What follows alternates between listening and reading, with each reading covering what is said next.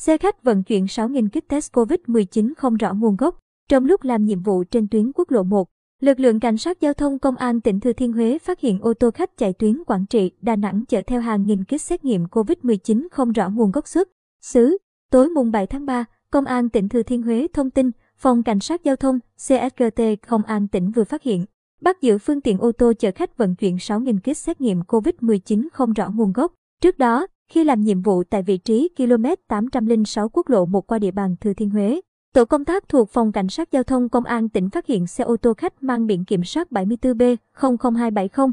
do tài xế Nguyễn Ngọc Hiếu sinh năm 1990, trú tại huyện Hướng Hóa, tỉnh Quảng Trị điều khiển chạy tuyến Quảng Trị, Đà Nẵng có dấu hiệu vi phạm luật giao thông nên ra hiệu lệnh dừng phương tiện để kiểm tra. Qua kiểm tra, lực lượng cảnh sát giao thông phát hiện xe khách chở một số hàng hóa do nước ngoài sản xuất không có hóa đơn chứng từ, gồm 5.000 kit xét nghiệm COVID-19 hiệu Lisun và 1.000 kit xét nghiệm COVID-19 hiệu Relitis, tổng trị giá hàng hóa khoảng 400 triệu đồng. Trong ngày mùng 7 tháng 3, Phòng Cảnh sát Giao thông Công an Thừa Thiên Huế đã bàn giao toàn bộ số hàng hóa kể trên cho Cơ quan Quản lý Thị trường tỉnh tiếp tục xác minh, xử lý theo thẩm quyền.